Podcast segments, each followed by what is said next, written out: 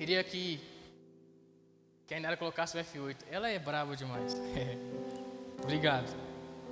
A gente está falando, né? A gente está em uma série chamada Metanoia. E essa série, chamada Metanoia, é com o foco de formar em nós uma nova mentalidade. Tem o foco de fazer com que a gente perceba que metanoia começa primeiramente com arrependimento.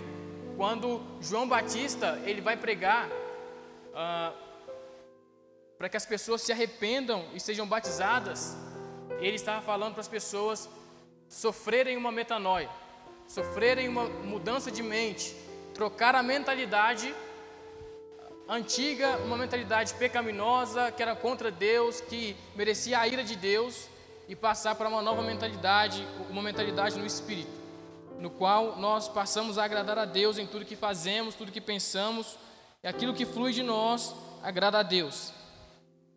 Então, na nossa primeira sexta-feira, com esse título, né, a gente falou um pouco a respeito da antiga mentalidade e dos seus frutos, né? Que eu ainda brinquei aí, né, que que que os frutos, que, que, na verdade as obras da carne era, são, são plural, né? Porque são várias. Uh, e você pode escolher né, se você vai se servir um pouco de mentira, com um pouco de inveja e tal, essas coisas. Uh, porque a antiga mentalidade faz com que a gente uh, haja conforme essa mentalidade. Toda mentalidade faz com que a gente haja conforme ela.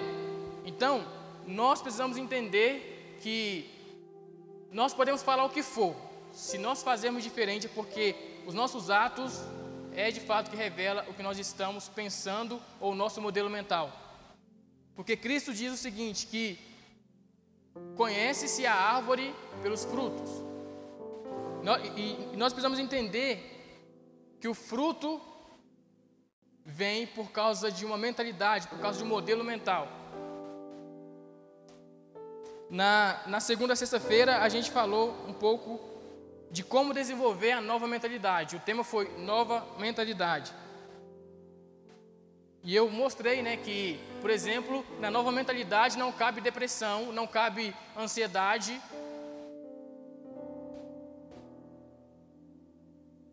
E hoje, né, no nosso fechamento dessa minissérie, Metanoia, a gente vai falar sobre os hábitos da nova mentalidade. Porque, como eu disse, toda mentalidade vai trazer consigo frutos, vai, vai, vai trazer consigo hábitos. E eu quero ler com você, né, para a gente começar. Eu quero ler com você Gálatas 5, 22 e 23. Gálatas 5, 22 e 23. Eu só vou ler do, do 17, só para a gente pegar um contexto, tá, gente? Mas eu vou focar ali no, no 22 e 23. Pois a carne deseja o que é contrário ao espírito, e o espírito o que é contrário à carne. Eles estão em conflito um com o outro, de modo que vocês não fazem o que desejam. Próximo. Mas se vocês são mas se vocês são guiados pelo Espírito, não estão debaixo da lei. Ora, as obras da carne são manifestas: imoralidade sexual, impureza e libertinagem, idolatria e feitiçaria, ódio, discórdia, ciúmes, ira, egoísmo, dissensões, facções e inveja, embriaguez, orgias e coisas semelhantes. Eu os advirto, como antes já já os adverti: aqueles que praticam essas coisas não herdarão o reino de Deus. Mas o fruto do Espírito é amor, alegria, paciência, amabilidade, bondade, fidelidade, mansidão e domínio próprio. Contra essas coisas não há lei. Glória a Deus. Esse versículo esse versículo 22 e versículo 23 é muito bom, gente. Todo mundo aqui sabe, né? a questão do, do, fruto do Espírito, né? Muitas vezes a gente fala que são os frutos, né? Aí a gente imagina uma, uma árvore e tal, cheia de, de frutos, mas a verdade é que é o fruto, é só um. Se você ler aí na sua Bíblia, Paulo está escrevendo que é só um fruto, é o fruto. E em, em paralelo né, com aquela. Com a, com a outra lista a respeito das obras da carne, as obras da carne é plural e o fruto do Espírito é singular. Então, a gente precisa a partir de hoje é, lembrar que sempre quando falarmos do fruto do Espírito, é simplesmente o fruto, não são os frutos. Por que, que eu falo isso? Porque as obras da carne você pode escolher. Alguns vai mais né, para, sei lá, para o lado da orgia, outros vai mais ali né, para o lado da, das drogas, sei lá, o outro vai ali e, e, e, inveja o outro, o outro fica maquinando mal de, de uma outra forma. Então você pode se servir das coisas do mundo ou da antiga mentalidade, mas quando se trata. É isso, é isso aqui, rapaz, que tá. Entendi.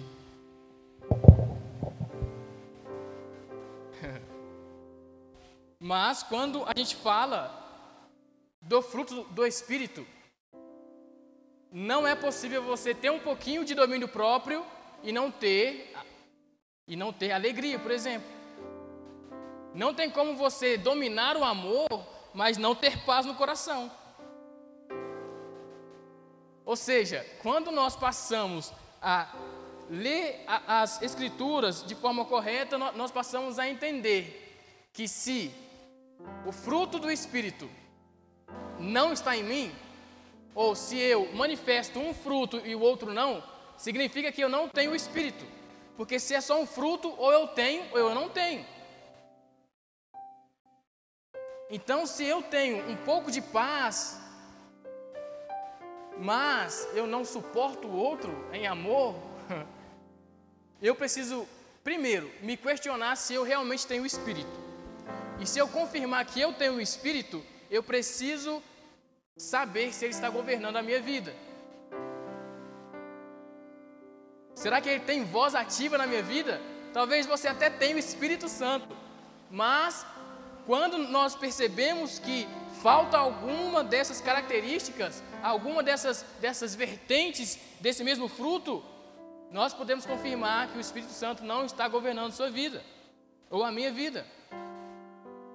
Então, se eu não tenho mansidão, mas eu falo que eu tenho domínio próprio, tem alguma coisa errada porque a conta não bate.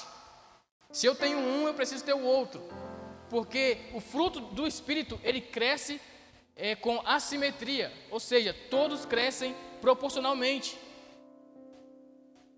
Porque senão, um. Gente, imagina aqui um, um cacho de uva. Você já viu um cacho de uva com uma uva grandona e a outra pequenininha?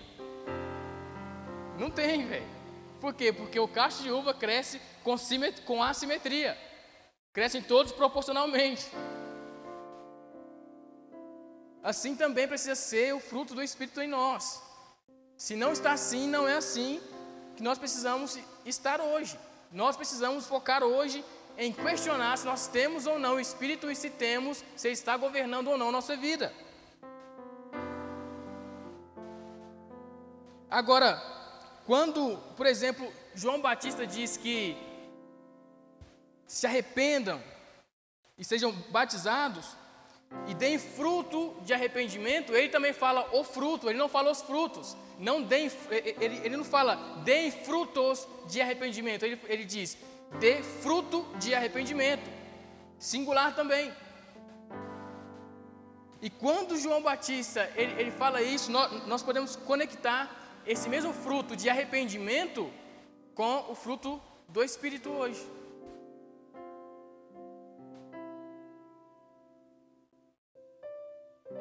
Por quê? Porque esse fruto começa de fato no arrependimento.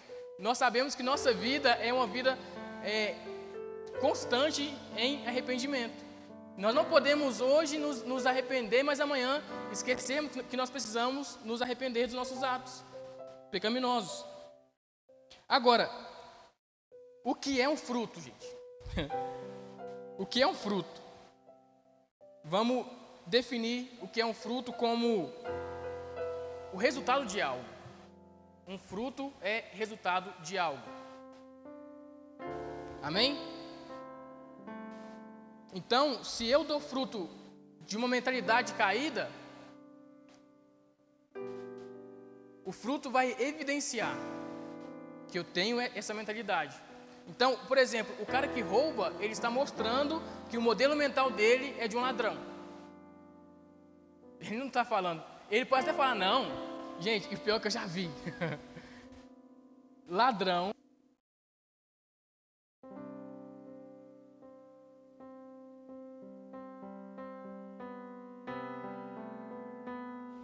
Ei, ei.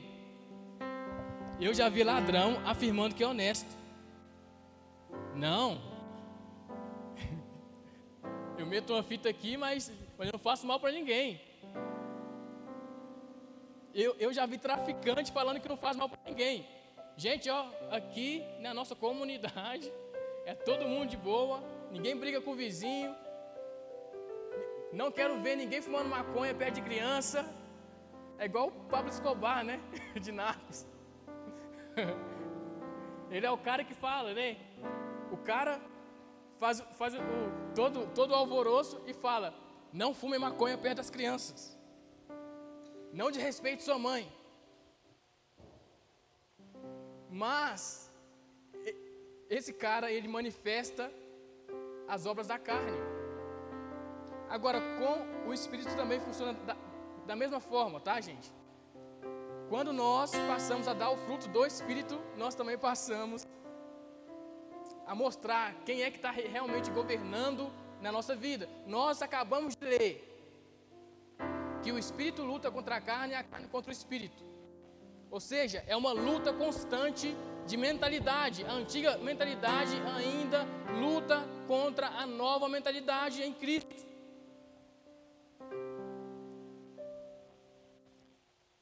E quem tiver mais forte, quem tiver acesso ao nosso coração, vai ganhar. Quem tiver acesso à fonte dos meus desejos vai ganhar. Se eu desejo mais o mundo, a, a, a minha mentalidade vai manifestar frutos mundanos. E agora, o que é um hábito, né? Já que eu estou trazendo esse paralelo de frutos do Espírito e trazendo para hábitos do Espírito ou hábitos de uma nova mentalidade. Um hábito simplesmente é a maneira usual de ser. Como assim, Herbert? Você pode conhecer a pessoa de fato, né?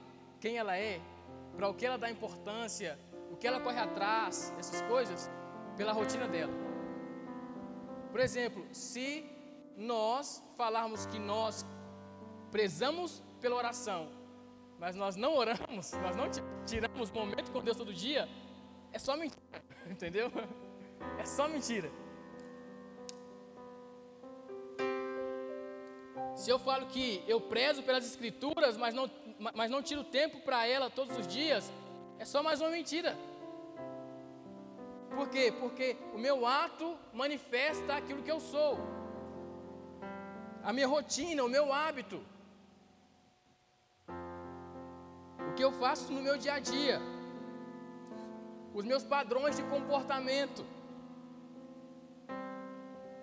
Os hábitos revelam o nosso modelo mental. Não tem como mentir, gente. Jesus vai pegar você na curva, entendeu?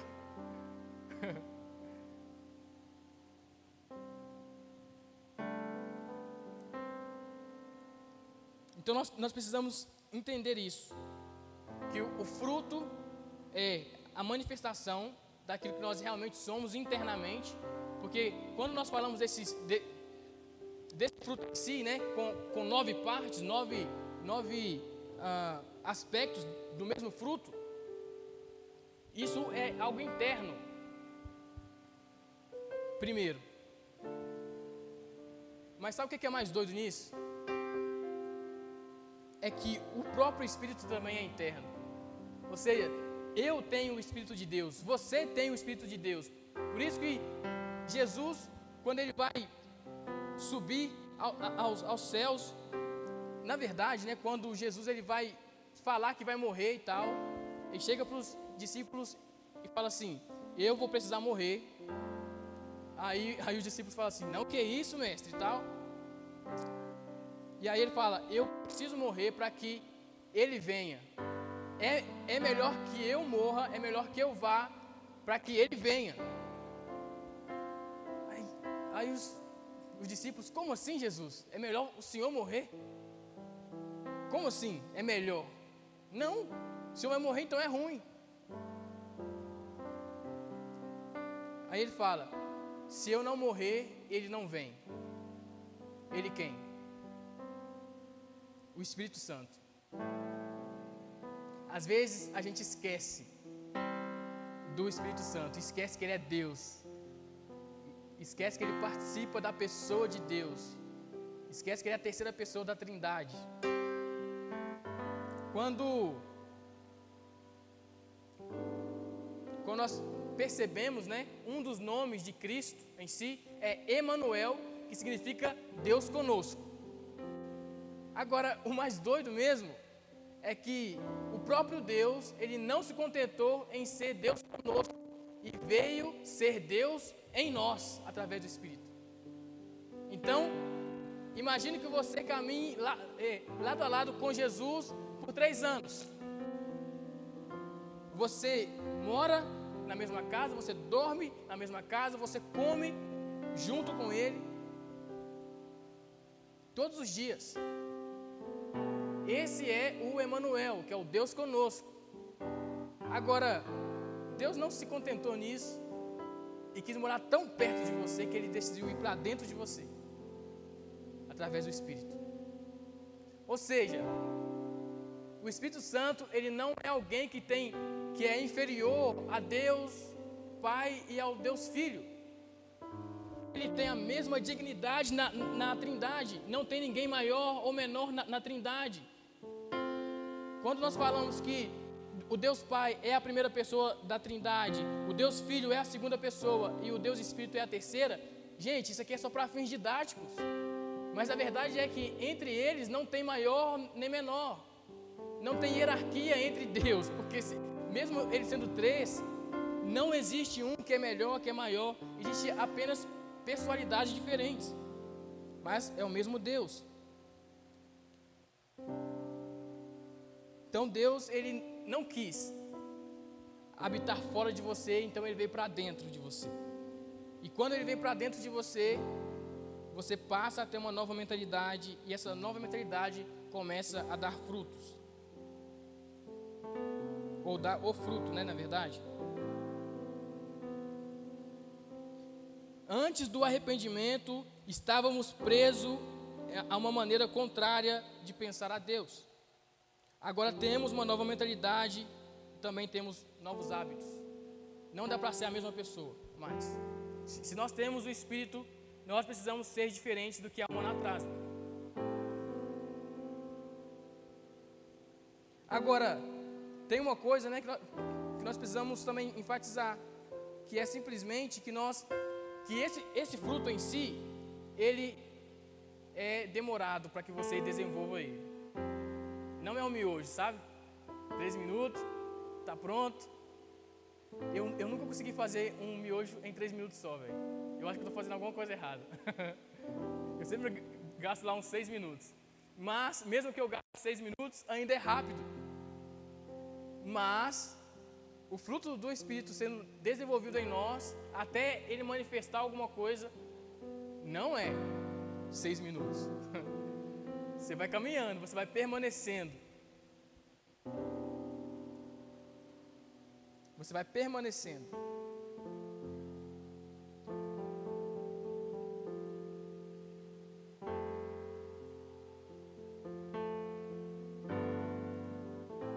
Eu quero voltar com vocês em Gálatas 22 para eu expor algumas coisas nesses cada característica desse fruto, tá? Então eu vou falar um pouco sobre amor, um pouco sobre alegria, um pouco sobre paz e assim por diante, tá bom? Quero que você fique é, atento aí com a, com a gente.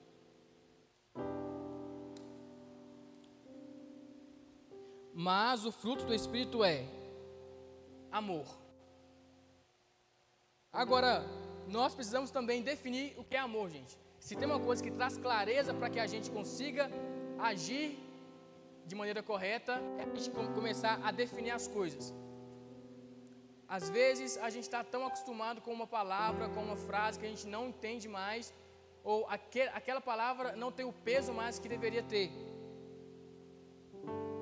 Então, amor virou uma coisa assim. Ca, cada um tem a sua própria definição de amor.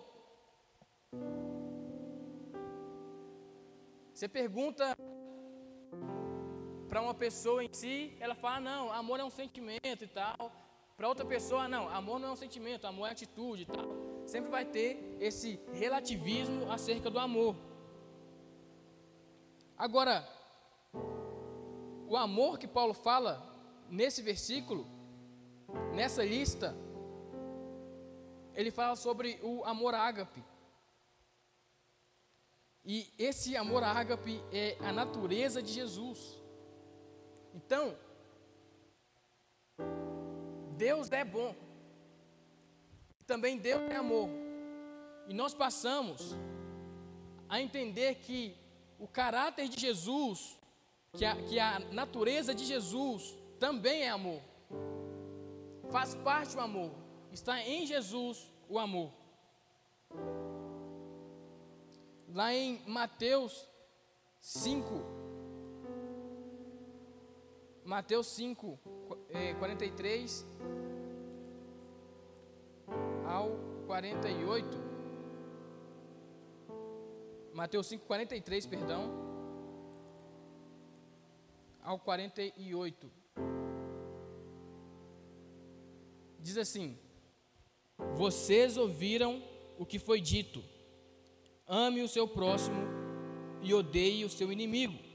Mas eu lhes digo: Amem os seus inimigos e orem por aqueles que os perseguem, para que vocês venham a ter a ser filhos de seu Pai que está nos céus, porque ele faz raiar o sol sobre os maus e sobre os bons e derrama chuva sobre justos e injustos.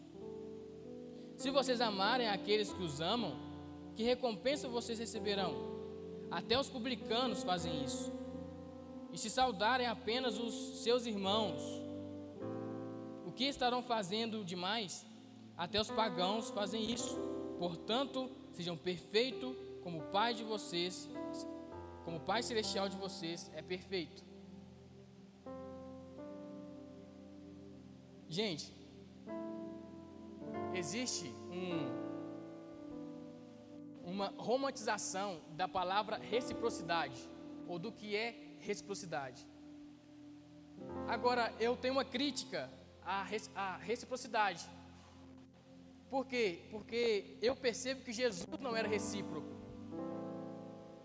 Que isso é? Que heresia é essa? Gente, Jesus não era recíproco. Por quê? Porque na reciprocidade você devolve o que te dão. Então, exemplo, se te pagarem com dólar, você paga com dólar. Se te pagarem com real, que né? Está valendo muito, muita, muita coisa mesmo? Você paga com real também. Agora, Jesus, ele, ele não faz isso. Tá? Se alguém te odeia, Jesus manda que você ame essa pessoa e não devolva com ódio. Por isso que a reciprocidade é incompatível com o evangelho.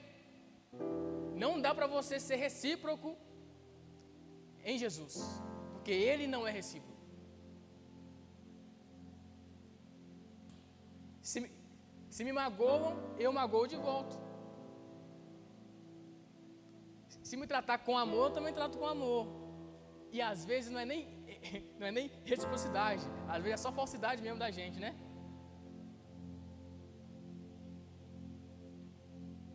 Nós precisamos entender que o amor de Jesus é maior do que a reciprocidade. Não dá para a gente ser recíproco em Jesus. Porque se te amarem, você vai amar. Se te odiarem, você vai continuar amando. Você vai vencer o mal com o bem. Não dá para ser recíproco. E o fruto, ou a parte do fruto que é amor, precisa ser desenvolvido em você. Ou seja, você precisa parar de ser recíproco agora. Amém? Vamos para alegria. Tá? alegria também é um dos, um dos aspectos aí de, desse fruto. E eu quero ler com você Salmo 16. Salmos 16. O verso 11. Salmo 16, 11. Diz assim: Tu me farás conhecer a vereda da vida, a alegria plena na tua presença, eterno prazer à tua direita. Em, em, Lucas 15 também nós podemos ver ali três, três parábolas tá, que, que Jesus conta. E todas as três terminam em alegria. Que é a parábola da ovelha perdida, a parábola da dracma perdida e a palavra e a palavra, a palavra parábola. Quase não sai, né? Do filho pródigo. As três terminam em alegria. E na terceira ainda, Jesus, ele, ele termina falando que é há mais alegria no céu por, por um pecador que se arrepende do que por um justo.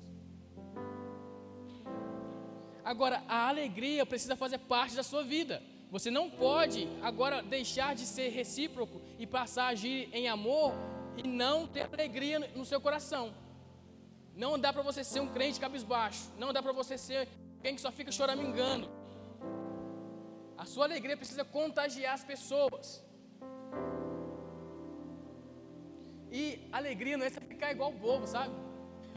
igual, igual bobo mesmo, ficar rindo à toa e de tudo, gente. Não. Tem uma música por aí, né, que diz que rir de tudo é desespero. Tomara que você não, você não saiba qual música que é. Pior que eu sei que vocês sabem qual música que é, né? E é verdade, tá? A música é secular, mas, mas é verdade. Rir de tudo é desespero. Então, alegria não tem nada a ver com você ficar rindo igual bobo. A alegria é muito mais do que isso. Muito mais do que isso. Agora, o, o, o, outro aspecto aí é paz. E biblicamente, né, nós podemos falar que paz é shalom. Agora, shalom tem o conceito de que de que eu tenho algo ou que eu fui suprido em algo, que eu tinha uma dívida e ela foi paga. Parece que não tem nada a ver com paz isso, né? Como assim, Herbert? Paz é, é, é uma dívida saciada ou é, sei lá, uma, é, um, é um desejo é, é, é saciado, mas isso quer, quer dizer que quando eu sou suprido nas minhas necessidades, eu passo a ser completo e passo a ter plenitude de relacionamento com aquela pessoa que caminha para o meu lado para me suprir. Por que, que existe guerra, gente? Simplesmente porque as, os, as relações não são plenas. A guerra só mostra que nós, que nós não conseguimos levar em conta o pensamento do outro. Agora, se eu passo a ter paz com alguém, é incrível que na Bíblia você percebe isso, que quando um rei faz é, um, um, acordo de paz com o outro, é porque ele, eles entraram em concordância. Ou seja, a relação deles, que eram antes problemática, passou a ser plena. E nós não temos mais nenhuma rixa. Agora, em Romanos 1, Paulo fala que nós fomos justificados, pois, mediante a fé, e temos paz com Deus por meio de Jesus Cristo, nosso Senhor. Ou seja, essa paz que eu tenho com Deus através de Jesus, porque antes nós éramos inimigos de Deus, e quem é inimigo não, não, não tem paz né, com o seu adversário. Mas a questão é que não é qualquer inimigo. Nós éramos inimigos de Deus, você não está entendendo? O cara que criou tudo, o cara que criou o macro e o cara que criou o micro. Agora, por que nós temos paz com Deus? Porque, nós, porque o, nosso, o nosso relacionamento com Deus agora é pleno. Nós passamos também a buscar isso para com o próximo. Nós passamos agora a agir pacificamente. Nós somos pacíficos. Nós não somos pacifistas, tá, gente? Pacifista é, é o cara que, que ele, ele não, não luta por nada, sabe? Ele não quer resolver o problema, tá? Nós somos de paz, mas não somos pacifistas. Pacifistas geralmente é, são pessoas que são omissas, tá? Mas nós somos pacificadores, nós temos paz em nós e queremos transmitir essa paz. Agora, longanimidade ou a paciência, né? Ali está paciência, tá? Isso também é um aspecto do, do caráter de Deus, tá? Eu quero lembrar vocês que o fruto do Espírito é o caráter de Jesus. O fruto do Espírito é o caráter de Jesus. Então, a paciência faz parte do caráter de Deus. E, e, o contrário, obviamente, é ira, tá, gente? O contrário de paciência é ira. É a pessoa que, que tem pavio curto. Quem é que tem pavio curto aqui? A pessoa fala, o já está dando um tapa na cara dela. Fala, não, sai para lá, vai, vai para seu quarto. É a pessoa que estoura fácil, né? Eu, geralmente de manhã, velho. Quando eu acordo, eu não, não gosto de conversar. Eu tenho que ficar pelo menos umas meia hora olhando por nada. Por nada, sabe? Não gosto que converse comigo de manhã. na, na, primeira hora ali é, é melhor não, sabe? Mas Deus não, Deus não, não tem pavio curto, gente. Tá? Deus não tem pavio curto. Nós precisamos aprender então a ter paciência. Benignidade ou amabilidade, tá? Deixa eu ver como é que tá ali. Amabilidade é porque tem algumas versões que falam benignidade. E isso é algo difícil de, de definir, tá? Isso é algo bem difícil de definir. Mas eu quero dar duas definições aqui para a gente, na verdade, tentar entender o que a gente não entende, né? Falei igual a Dilma também agora. Vamos lá. A amabilidade é a preocupação com as outras pessoas e que essa preocupação se reflete no tratar as pessoas com cuidado. Ou seja, você não é aquela pessoa que sai soltando os cachorros em todo mundo. Você, você passa a pensar um pouco mais. Opa, peraí, deixa eu caçar uma outra forma de falar a mesma coisa com palavras um pouco mais brandas. Por exemplo, na minha vida toda eu escutei da minha mãe e, e dos meus irmãos, Ebert, você falar a coisa certa da forma errada. Não, mãe, eu sou verdadeiro. Verdadeiro não, filho, você está pecando.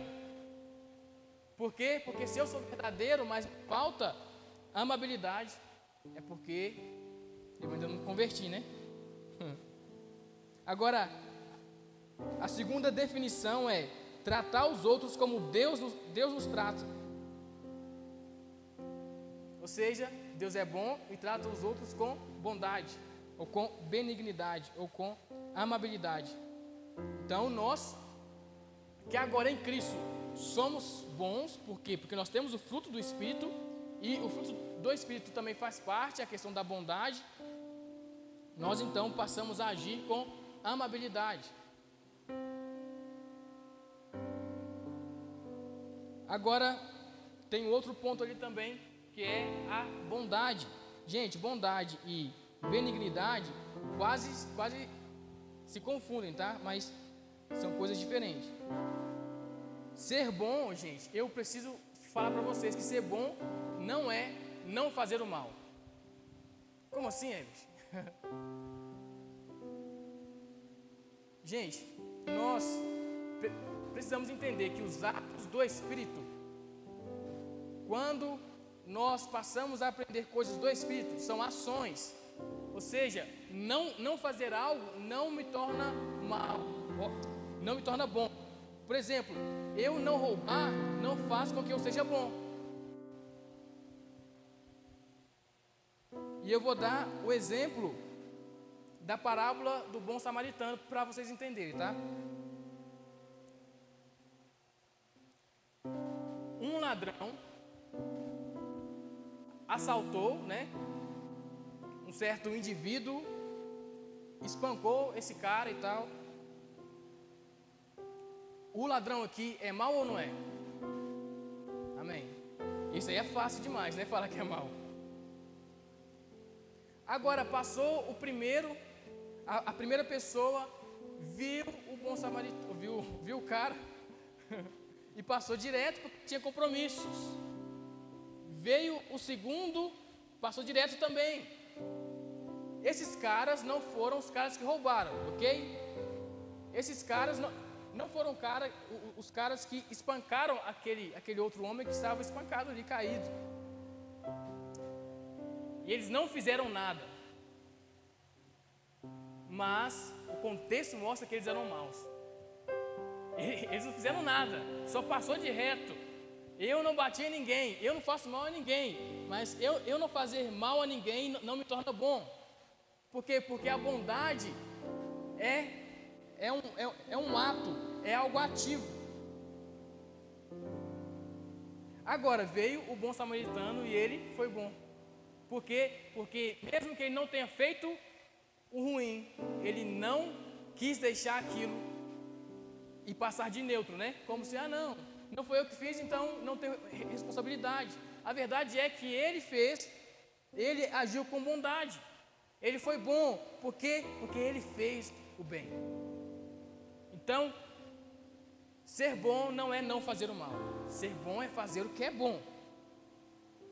Então, se você não faz o mal e acha que você é bom, você está enganado. Mentira do capeta, isso aí.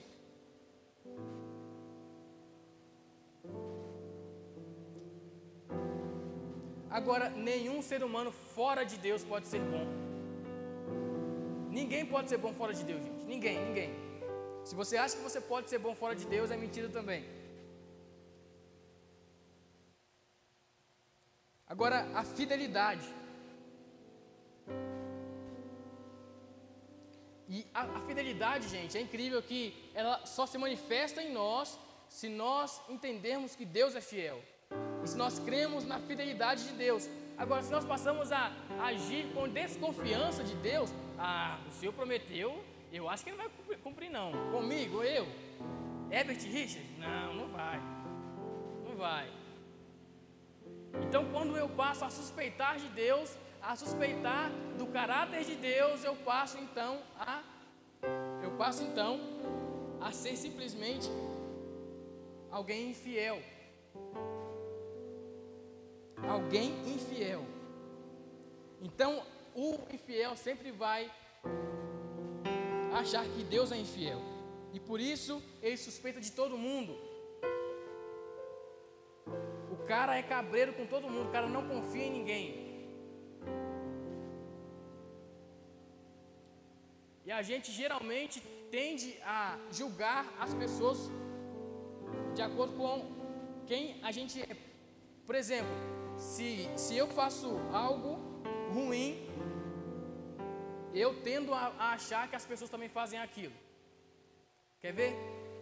Um exemplo aqui, né, que eu sempre gosto de dar é o exemplo da pornografia. Hoje em dia, você vai em qualquer lugar com gente cristã e não cristã, infelizmente tem crente no meio também, que fala: não, isso aqui é normal. Agora, quem, quem não consome essa porqueira, acha também que os outros não consomem. Tanto a pessoa que consome aquilo acha que todo mundo consome e fala, ah, para, você não faz isso aqui não. Sabe? Pô, velho, que isso? Quem é você? Agora, a pessoa que também que luta contra isso, acha que todo mundo luta contra isso. Mas é mentira também. Sabe? Todos deveriam lutar contra isso. Mas, gente, tem gente dentro da igreja, tem gente que busca a, a Jesus há 20 anos que, que ainda estão afundados na pornografia. Tem gente que nasceu na igreja e ainda consome isso. E acha que é normal. Não é normal. Então, o infiel, ele vai sempre suspeitar dos outros, sempre vai ficar cabreiro, sempre vai ser o vítima, tá? Agora, o chamado hoje é para fidelidade. É para quando você prometer algo, você cumprir. É para quando você dá a sua palavra, você ir lá e honrar a sua palavra. Mas também você ser fiel a Deus em tudo. Você deixar de seguir a sua própria vida e passar a se entregar a Deus com fidelidade. Agora, já no verso 23, fala de mansidão. E a gente sempre, quando vai falar né, que alguém é manso, a gente tende a achar que ele é retardado, sabe? Sabe o cara que. O cara ingênuo, né? O cara bobão, o cara que fica, sabe, viajando lá em Nárnia, sabe? Mas a verdade é que não, gente. Mansidão também é um chamado do Espírito para nós. E ser manso não é ser bobo. Ser manso é agir sob o controle do Espírito Santo. É estar debaixo do Espírito para que você haja conforme ele. Lá em, em Gálatas 6, no verso 1. Gálatas 6, verso 1. Irmãos, se alguém for surpreendido em algum pecado, vocês que são espirituais deverão restaurá-lo com mansidão. Cuide-se, porém, para que cada um para que não, peraí. Cuide-se, porém, cada um para que também não seja tentado. Olha aqui, gente. Se alguém for surpreendido em pecado, vocês que são espirituais deverão restaurá-lo com mansidão. Não estou falando para descartar o cara. O cara errou, a pessoa errou, mas é para restaurá-lo com mansidão. Não é chegar quebrando pau, não é chegar doidando, sabe, cabeção, não. É para chegar, para conversar com mansidão. Agora, também carrega um pouco aqui de humildade, gente.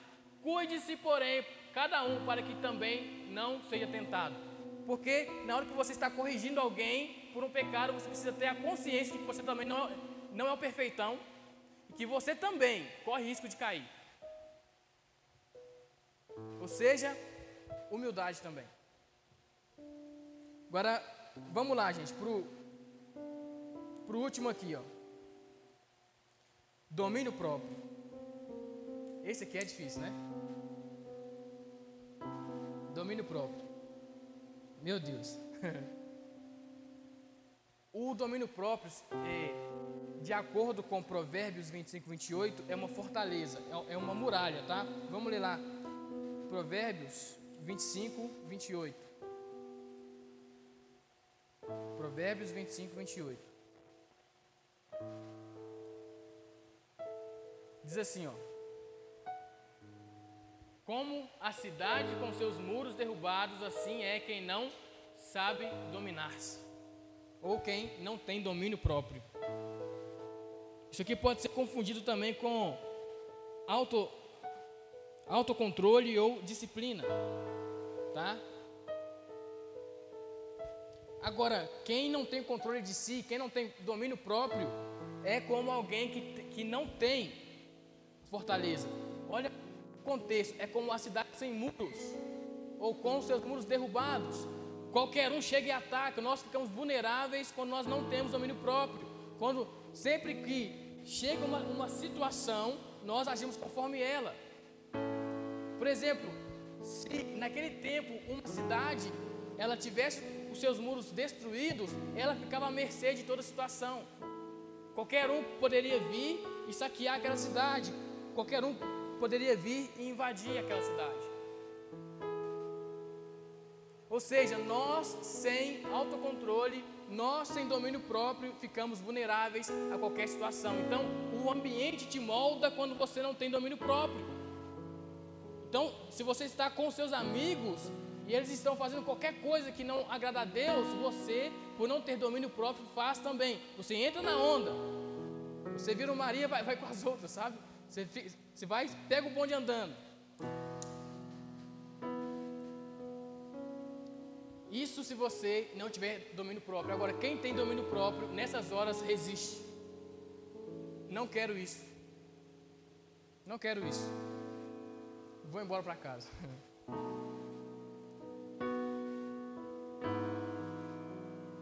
Agora eu quero concluir com vocês. Quero passar aqui três pontos, tá? É uma aplicação isso aqui. o desenvolvimento dos hábitos da nova mentalidade é gradual. Como eu disse, não é instantâneo, não é miojo. É um fruto e nós precisamos entender que fruto demora. Por exemplo, quando você vai plantar uma árvore, você fica olhando para ela, você não percebe que nada vai sair. Mas, se você voltar daqui a 10 dias, talvez já tenha uma pontinha de algo. Se você voltar daqui a, a, a três anos, já vai estar um pouco maior.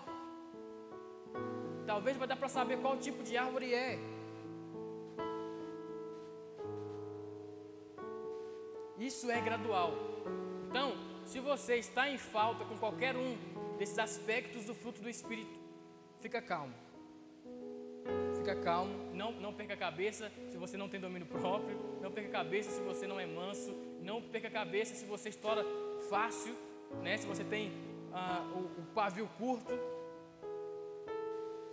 Apenas continue caminhando no Espírito.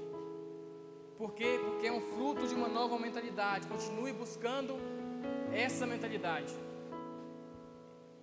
Porque os frutos do Espírito, o fruto do Espírito é o caráter de Jesus.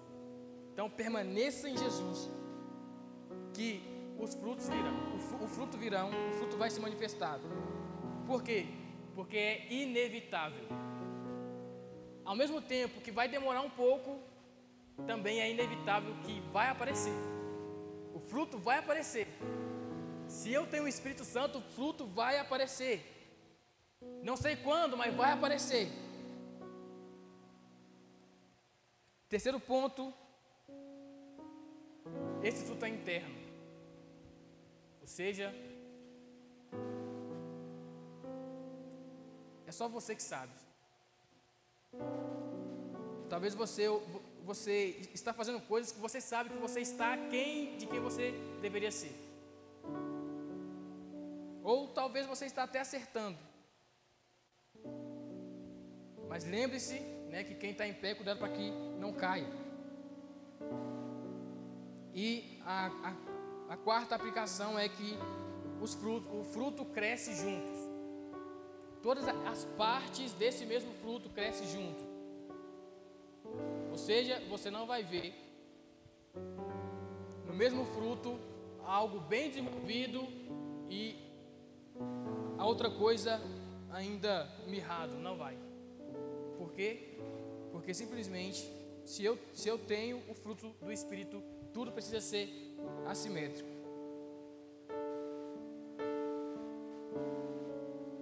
Então, os frutos são, os hábitos são frutos de uma mentalidade formada. Podemos até dizer que somos de determinada forma, mas os hábitos é que vai mostrar de verdade. Amém? Eu queria que você ficasse sobre, seu, sobre seus pés, tá? A gente já vai encerrar. Amém, gente?